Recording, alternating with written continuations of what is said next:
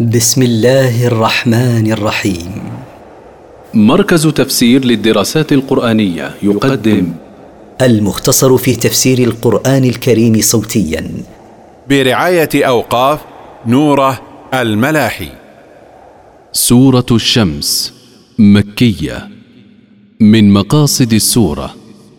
التأكيد بأطول قسم في القرآن على تعظيم تزكية النفس بالطاعات وخسارة دسها بالمعاصي. التفسير. والشمس وضحاها. أقسم الله بالشمس وأقسم بوقت ارتفاعها بعد طلوعها من مشرقها. والقمر إذا تلاها. وأقسم بالقمر إذا تبع أثرها بعد غروبها. والنهار إذا جلاها. وأقسم بالنهار إذا كشف ما على وجه الأرض بضوئه. والليل إذا يغشاها. وأقسم بالليل إذا يغشى وجه الأرض فيصير مظلما. والسماء وما بناها. وأقسم بالسماء وأقسم ببنائها المتقن. والأرض وما طحاها. وأقسم بالأرض وأقسم ببسطها ليسكن الناس عليها. ونفس وما سواها. وأقسم بكل نفس وأقسم بخلق الله لها سوية. فألهمها فجورها وتقواها. فأفهمها من غير تعليم ما هو شر لتجتنبه وما هو خير لتأتيه.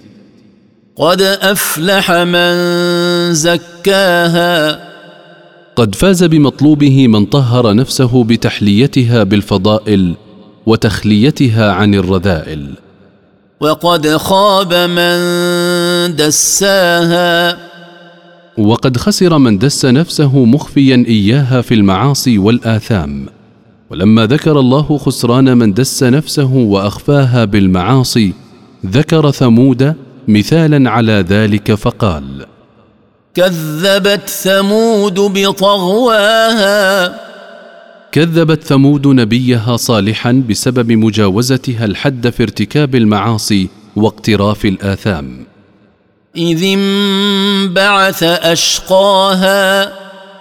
حين قام أشقاهم بعد انتداب قومه له فقال لهم رسول الله ناقة الله وسقياها فقال لهم رسول الله صالح عليه السلام اتركوا ناقة الله وشربها في يومها فلا تتعرضوا لها بسوء.